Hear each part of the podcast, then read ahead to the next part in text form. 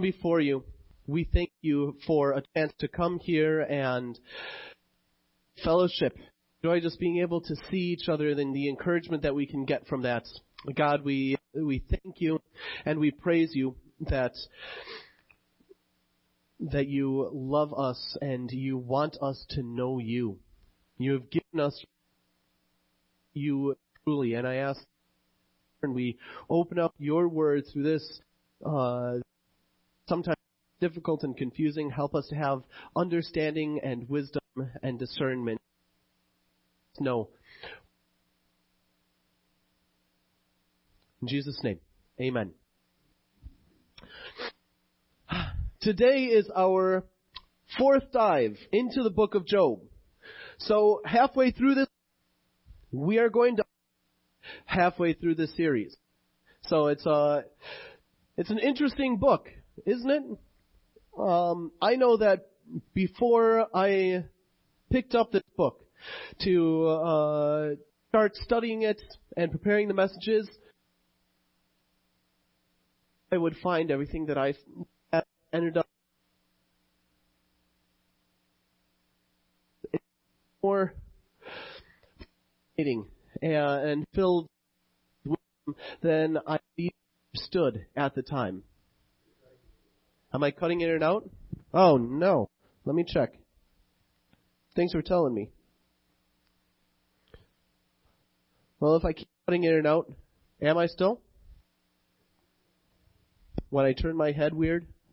Oh boy. If I can't, if I keep my head still, guys, you know that I can't even keep still. It's gonna be, it's gonna be a really interesting time. I'll try nevertheless.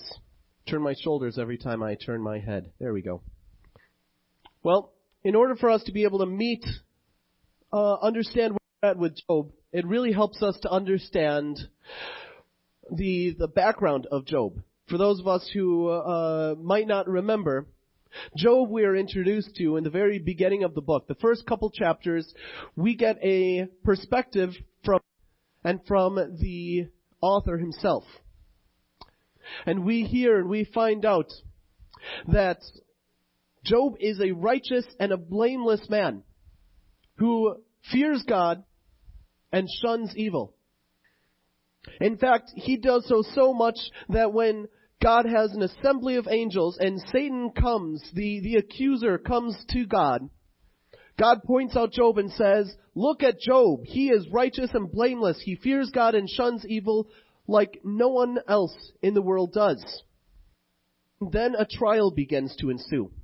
But not necessarily the trial that most people think. Let, you, let's see whether or not you remember uh, the question, the answer to who is on trial. Can you tell me, who's on trial? God's on trial. Who's on trial? Oh, come on. One more time. I want to actually hear your voice. Who's on trial? There we go. God's on trial. It helps us to remember this. Because Satan, the accuser, he doesn't respond to God when he says, this righteous and blameless man. Oh man, is this still given out? Oh, you guys, I'm so embarrassed. Tell you what. I'm just going to have two microphones. Here we go. See how that works out. God says, or Satan doesn't say, God, I think you're wrong. Job is actually a really wicked guy. He doesn't question that. Rather, he accuses God. He says, does Job, does Job fear God for nothing? He says, of course Job is going to worship you. You're bribing him and blackmailing him. You're saying that Job will get good things if he worships you. Bribery. And Job is afraid that if he stops worshiping you, he's going to get bad stuff coming to him in life. Blackmail. He says, apart from this, there's no reason that even this one guy, Job, that you say is more righteous than anyone else in the earth, there is no way that he would ever worship you if you took away your blessings and if you gave him curses. And so God says, fine, let's put Job to the test. Job is not on trial. God is on trial. And he loses everything. Absolutely everything. He goes from being the richest man in the East with 10 kids in perfect health down to having nothing and all of his kids dying in a single disaster. and he loses all of his health. And so three of his friends come. And the best thing that they do is sit in silence with him and not say a single word, the best comfort that they could have given. But then they open their mouths. And the first one to speak is Eliphaz. Eliphaz comes to Job and over the course of three separate speeches, we see how he presents two theologies, two understandings of God that you probably have heard a lot of times before, but really don't fit together. First, he says, man is totally depraved. Man is completely wicked before God, and your righteousness counts as nothing.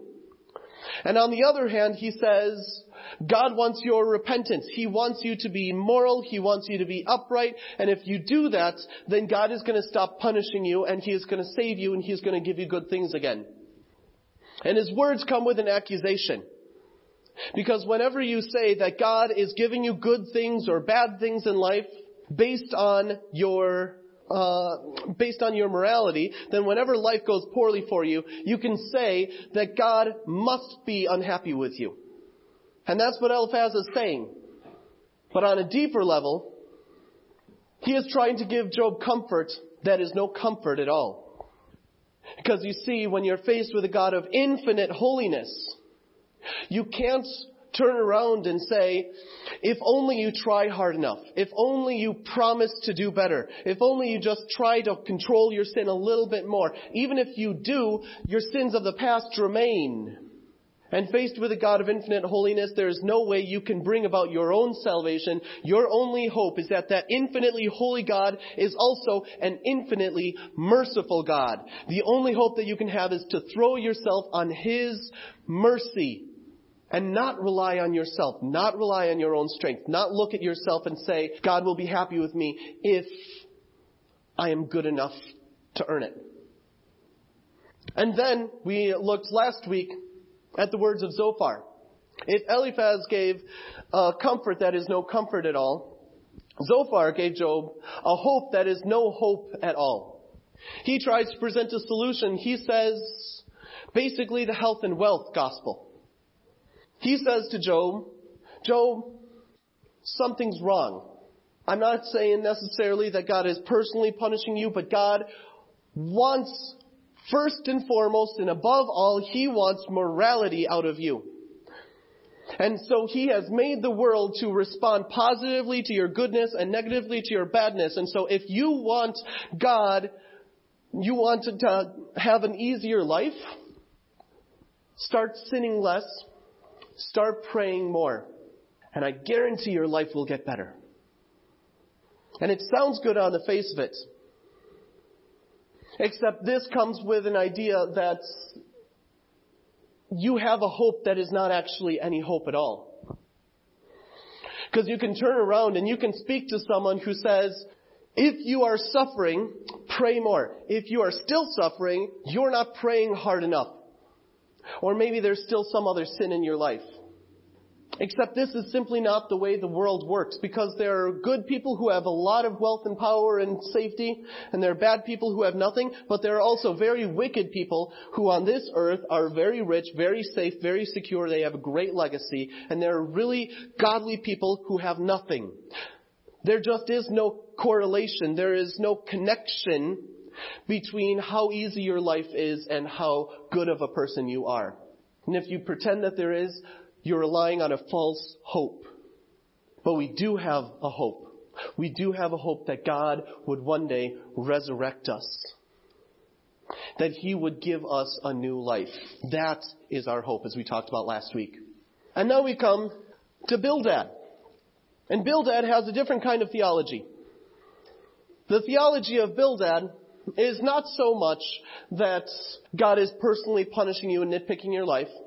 It's not so much the theology of Zophar that God has just created the world like a, a clockmaker and he has set the system so that being good, it's like, it's like a, a, a jukebox. You press the right buttons and the good stuff comes out or the bad stuff comes out.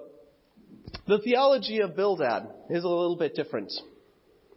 He says in Job chapter 18, let me read it for you. Job chapter 18, verse 20. Towards the end of his speech, his second speech, Bildad is going through a list and talking about all the ways that God punishes people.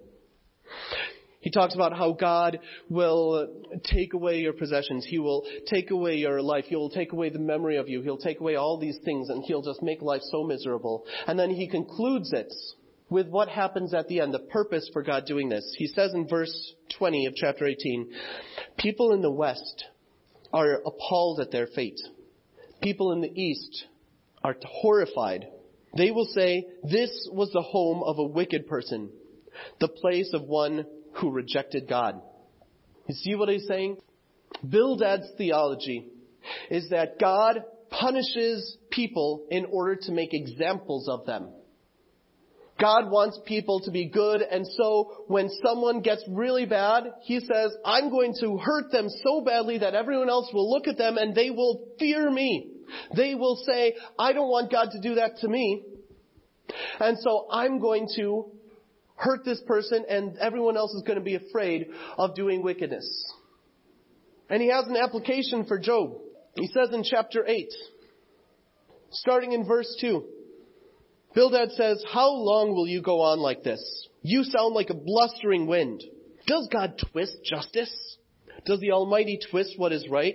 Your children must have sinned against him, so their punishment is well deserved. But if you pray to God and seek the favor of the Almighty, and if you are pure and live with integrity, He will surely rise up and restore your happy home. And though you started with little, you will end with much. He adds a little bit of incentive there, but his message is clear. Everything that happened to Job was deserved, was earned. It was God's punishment. And the only hope that Job has is to try to live a better life and hope that God will be merciful to him. He says, things got bad for you, but your children got it worse. Let them serve as a warning to you and repent now so you don't get something worse like your kids did. And then he even has the nerve to say, and God will restore your happy home after you've lost 10 kids. What a, what a heartless thing to say to a man. The theology of Bildad, the, his understanding of God, presents God as someone who says, I want you to be good people. I want you to be moral and upright people, and I'm going to motivate you toward that righteousness through fear. As he says in his final short speech on Pet chapter 25, he says, God is powerful and dreadful. He enforces peace in the heavens. Who is able to count his heavenly army? Doesn't his light shine on all the earth? How can a mortal be innocent before God? How can anyone born of a woman be pure? God is more glorious than the moon. He shines brighter than the stars. In comparison, people are maggots. We mortals are mere worms. This is his understanding of the world. He says God wants you to be a good person. He wants you to be a righteous person, and He will motivate you through fear. Now, Job, after his final speech, goes through a big, long, five chapter um, defense of himself, which I'm going to summarize for you. Job basically says, I'm going to maintain my integrity. In chapter 27 verse 5, he says, I will never concede that you are right. I will defend my integrity until I die. I will maintain my innocence without wavering. My conscience is clear for as long as I live. He says, you guys are trying to say that I must have done something to deserve all of this, but I didn't. And you're not going to convince me otherwise. There has to be a different reason than what you guys are saying. And in his defense, he, over the five chapters, five to six chapters of his defense, he says for the first half, he speaks to Bildad and Zophar and Eliphaz. He says, I know the things that you know. You're trying to talk to me like you're saying something brand new and you're trying to educate me. I know these things. You're telling me that God is sovereign. I know that God is sovereign. I know He is powerful. I know what He can do, whatever He wants says, You're trying to tell me that God judges the wicked? I know that God is a just God. I know that He does not like wickedness. He is not condone sin. He is not fine with you just living however you want and hurting other people and sinning it up. He says, I know that this is true. He says, You're trying to tell me to seek God and fear God for wisdom. He says, I know that fearing God brings wisdom. I know all of these things that you're trying to tell me as if I don't know them. He says, I know them. And then in chapter 29, he talks about his life before Job chapter 1, before all of this happened. Job says, guys, listen to me. There was a time when I was blessed by God and I was protected by God. And it wasn't as if I, I didn't deserve it according to the, the standards that you are setting. He says, I was an honest man. I was a righteous man. I didn't have any secret sins. He says, I wasn't a guy who took my position, my power, my authority, and I didn't abuse people. I protected them. I didn't make demands from people. I served them. And he says, I, I used to think like you did. Job even gives evidence that he seemed to in the past think just like Bildad and Zophar. He had an understanding of God that seemed to be very similar. Because he said, because I was so good and I was getting blessing, I thought there was a connection between the two. I expected blessing and I received blessing. And he says, nothing changed in my life. I didn't get any secret sins that came along. I didn't secretly worship any idols. I didn't start oppressing people. I didn't lie. I didn't lust. I didn't have anything that changed in my life, my lifestyle. It was consistent when, in my life, my following and worshiping God, when all of this came along. He says, now God has judged me and I have lost everyone's respect. And I've done what you have told me to do already. I have prayed to God. I have begged Him for mercy. I've obeyed Him. And I thought that maybe things would turn around, but they didn't. Things only got worse. I only got more judgment. And so Job cries out to God in response to Bildad. He cries out, and in chapter 9, he says, make sure I got the right thing. God does not restrain his anger. Chapter 9 verse 13. God does not restrain his anger. Even the monsters of the sea are crushed beneath his feet. So who am I that I should try to answer God or even reason with him? Even if I were right, I would have no defense. I could only plead for mercy. And even if I summoned him and he responded, I'm not sure he would listen to me. Says there's no way that I can actually defend myself against God. I have no hope of mounting a defense as if I can change God's mind.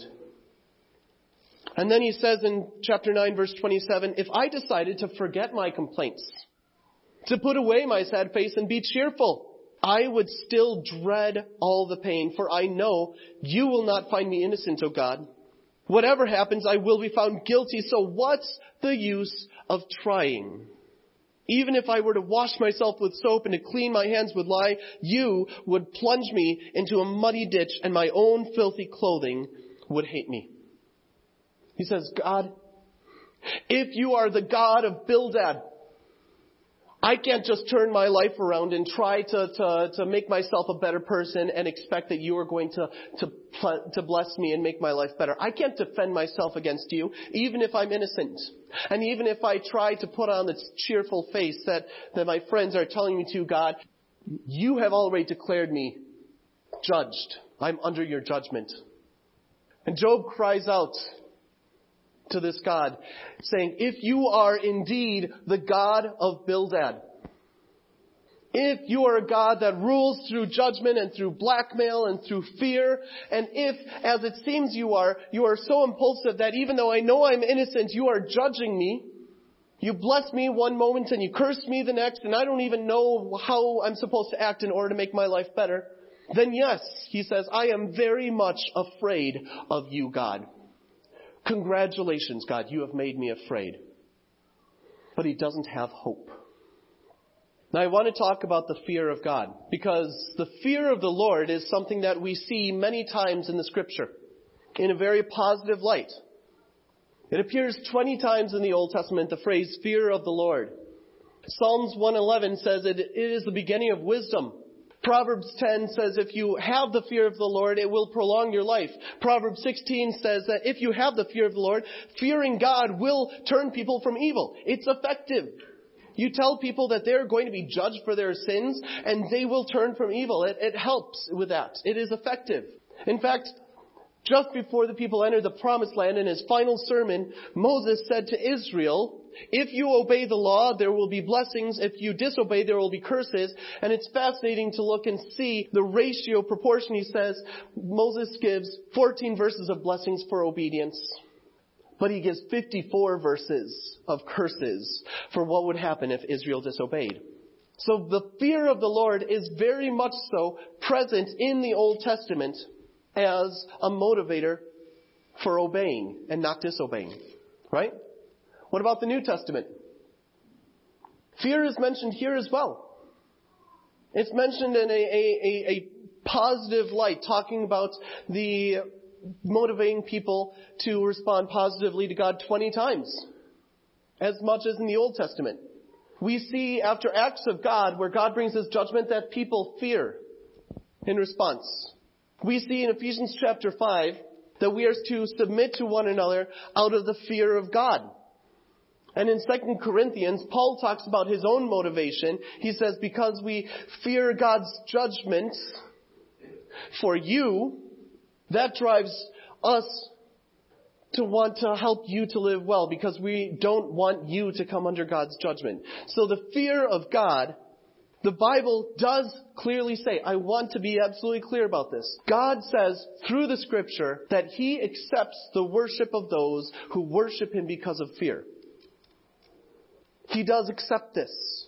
I'm not saying if, if your primary reason for following God, for worshiping Him is because of fear, that's acceptable. God will accept your worship even if it is motivated by fear. And sometimes that may be what you need. You may be at a point in life where you need the fear of God instilled into you so you can just start following Him, start trusting Him. And He says, that's fine. We'll start you off on following me out of fear. But that's not His end goal. That is not what He desires from you. That is not His best for you. You see, there's a problem with incentivizing people to obey through fear. The law uses fear to motivate you to obey. But while it talks, you can find throughout the scripture, instance after instance, example after example of God saying, if you obey, I will bless you, and if you disobey, I will curse you. You can find lots of instances about that, but you will never find a promise in the scripture that if you relate to God through the law, that you will have a pers- a close personal relationship, an intimate relationship with your God. Israel related to God through the law. Hundreds of years after Babylon, they formed a way where they were, they developed a whole system, a way of following law, God so they would never break the law. And when Jesus came and he started talking about God as a daddy, as someone that you can have an intimate relationship with. They were astonished because the law didn't give any room for that. You see, you can make someone obey through fear. If you rule over a person through fear so that they are, are afraid of ever stepping out of line with you, of what would come, you can make them a very obedient person, someone who does whatever you want them to do. You can do that. But fear does not lead to an intimate relationship of love and trust. And that's really inter- that's key. Good people with good motivations can rule through fear. But what's interesting is so can the wicked. There are many wicked people in the world who also rule through fear. But you know what's fascinating? Wicked people, evil people, will never be able to build a long-term relationship based on love and trust. They do not have access to that. They have access to fear, but they do not have access to long-term relationships, a healthy relationship based on love and trust. Only goodness can do that. Only faithfulness and love. And that is how God wants to relate to you. He can relate to you for, through fear, but He wants to relate to you through trust. He doesn't want you to obey because there's a to-do list and you have to do this, you have to do that. He wants you to do what you do because you love Him. Because you trust that what He says is what's best for you. And Job says this. In chapter 9 verses 33 through 35, he cries out to God, if only there were a mediator between us, someone who could bring us together. The mediator could make God stop beating me. And I would no longer live in terror of his punishment. Then I could speak to him without fear. But I cannot do that in my own strength. Job had known what it was like to relate to God through an idea of just solely based on law and solely based on fear.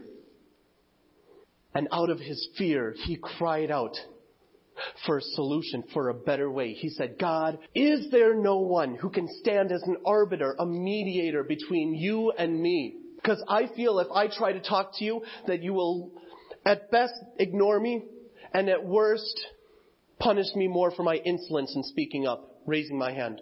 He says, if only there was someone who can stand between us, who can prevent you from hurting me so that I can talk to you without fear. You get where I'm going with this? You and I have that hope. We have an advocate. We have a mediator who has satisfied the wrath of God. In 1 John chapter 2, the apostle John tells us, My dear children, I am writing this to you so that you will not sin. But if anyone does sin, we have an advocate who pleads our case before the Father. He is Jesus Christ, the one who is truly righteous. He himself is the sacrifice, the propitiation. Propitiation meaning the one who has satisfied the wrath of God. And not only for our sins, but the sins of the whole world. We have an advocate. We have a mediator. We have a hope in the face of the judgment that we deserve before God as those who already have broken the law, who already are lawbreakers. He says we have hope. God is our judge, jury, executioner. And we deserve, if we want to relate to Him through law, through our own effort, we want to say, God, look at me. You should accept me because I am not sinning and I'm really trying my best. He says, I don't judge you based on try. What does Yoda say? Do or do not, there is no try. Someone laughed. Thank you. He could relate to us as our judge, jury, and executioner. But he says, I want to relate to you. I can and I want to relate you as the arbiter, as the mediator, as your redeemer who buys you, as your advocate. We have the best mediator between us and the wrath of God possible, and that is God Himself. That is our hope. We can relate to God through fear. And if that is the way that you have to come to God, so be it. He will accept that. But in 1 John chapter 4, verses 16 through 18, when he's speaking about being in fellowship with as believers, he tells us an amazing truth. He says, God is love. And the one who remains in love remains in God. And God remains in him. In this, love is made complete with us so that we may have confidence in the day of judgment. Because as He is, so also are we in this world. There is no fear in love. Instead, Perfect love drives out fear because fear involves punishment. So the one who fears is not complete in love. You can relate to God out of fear. You can relate to God out of the do's and the don'ts and the uh, I have to do this because God said that I, I have to, and, and if I don't do this, then then my relationship with God is at stake, and I, I I better keep trying because otherwise something is terribly wrong between me and God. But we don't have to relate to Him through fear. We can relate to Him through love and through trust, and that is the better way. And so I ask you, why is it that you follow God? Do you follow Him because of fear? When you obey God or when you, when you sin, are you worried that your suffering might be because God is judging you? Do you obey God because you're afraid that you might go to hell if you don't obey Him enough or if you sin too many times? Are you acting as if your relationship with God effectively is determined by how righteous you are? Do you obey God because He says, do this, do that, don't do that? Because God demands it? Or do you even say things that sound really spiritual like, after all God did for you, how could you dare not? Jesus Christ did so much for you. How dare you? Do you relate to God out of fear? Or do you relate to God out of love? Because in the Last Supper, Jesus connected love and obedience. He said, the one who loves me will keep my commandments, and the one who keeps my commandments loves me, Jesus said to his disciples. Do you follow him because he paid for your sins and your relationship depends on his faithfulness changing you and not on your own faithfulness? Do you follow him because he made you into his child and through the Spirit we cry out to God, Daddy, you're my daddy and I'm safe in your arms. And so even when I fall down, I know that I am still your child and I can come back to you. Do you follow him because he already declared you to be righteous? He justified you. He said, you are righteous. You are perfect in my eyes. And I'm not just playing pretend. I have actually changed who you are from the moment you believed in me. And you are righteous. Even if you don't always act like it. You are righteous. It is who you are. And so when you obey, you obey not out of fear that maybe you aren't righteous, but you obey because this is who you truly are and you trust in the Word of God. Best yet, I just love this. I have to say this. I can't close. Ephesians chapter 2. God says that that Paul says that when God raised Jesus from the dead, he raised him up. He raised Jesus up and seated him high above all authority and powers and dominions and gave him a name that is above every name and then in the very next chapter, mere verses later, he says, and God the Father also. Even when you were dead in your trespasses, he raised you up and seated you where? With Christ in the heavenly places. This is true of you if you have trusted him. So friends, when we obey, we don't obey because we're afraid our relationship with God is no longer at risk anymore because it doesn't depend on us. It doesn't depend on our needing to fear what will happen. We obey because we know we are safe in the love of God and that a relationship built on love and trust is better than fear. And if you are relating to God through fear, that's fine if that's where God, if that's what you need right now. But I would ask you to begin to see the love of God in a deeper, more profound way, because that is how He wants you to know Him. And one day when you are in the resurrected life, this is the only way that any of us will know Him. Praise God for that. Let's pray. Jesus, we do praise you We thank you for your goodness. We thank you for your love. We thank you that we don't have to relate to you through fear. We don't have to come to you and hope that maybe you won't be disgusted with us because of how we've acted the past week. We don't have to come to you and say, Oh God, are you going to even listen to me after what I've done? We can live safe and secure in the knowledge and the trust of your love for us. And when we obey, you have made a way for us to live in obedience because of love and not out of fear. Because God, perfect love does drive out fear, and that is what you want for us. Help us to understand your love. In Jesus' name we pray. Amen.